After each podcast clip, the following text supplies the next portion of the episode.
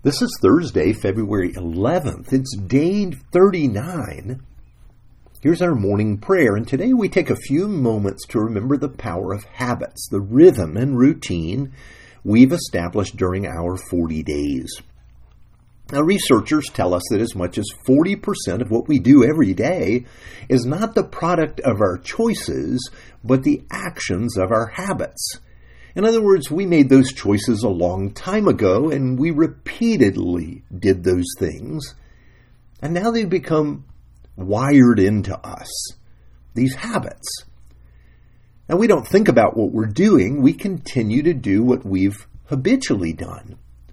Now, of course, our goal during these days has been to harness the power of habit to serve our spiritual life. So we've intentionally set a course through scripture and prayer, friendship and Sabbath and fasting.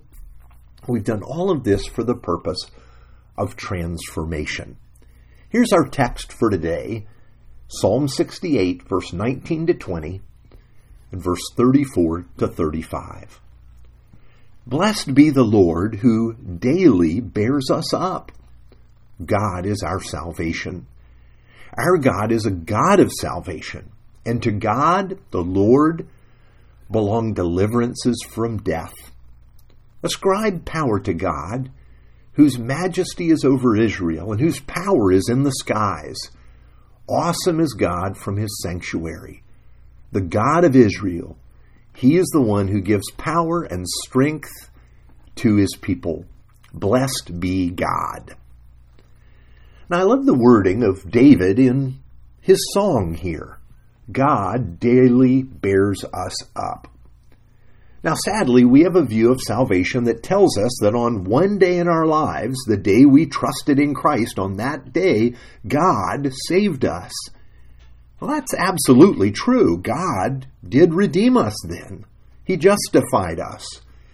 He adopted us into His family. Yes, yes, and yes. But that's not all. God sustains us each day. He bears us up. My salvation might have started on one day, but I experience it and I'm being saved every day. That means that salvation is not just a point in time, it's also a linear event. It's true that Jesus saved me when he went to the cross, but the Holy Spirit is saving me each day as the work of Christ is being applied in my life. Well, you might ask, well, how does that happen? I believe it happens in part through the habits that we're learning through Scripture. Truth is pouring into my life, sustaining me and guiding me. Through prayer, we're enjoying God and coming to God with our whole hearts, pouring out our hearts to Him, really. Through our friendships, shared meals, and in community, we're being supported and, and nourished through difficult days. In fasting, we're experiencing an even deeper need for God, more pal- palpably and concretely. Through our creating white space, we are coming to question those things that have dominated our lives and driven our attitudes. You see, here, God is continuing to save us. He saves us as we walk with Him. I like those metaphors we've used of diet and exercise. They're tools to maintain and strengthen, to support and sustain our physical health. And our spiritual habits, well, they maintain our life together in God. They keep us healthy too.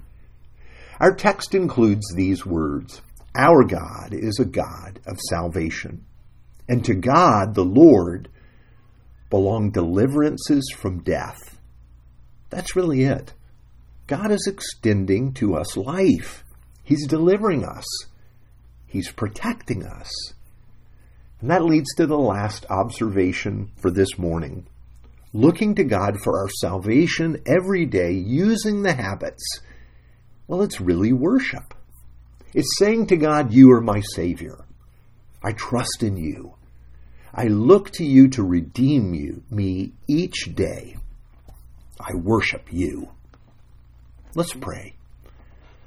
Lord God, I don't know where I've gotten it into my thinking that I take care of myself. I, I engineer the means for my own life and my own strength.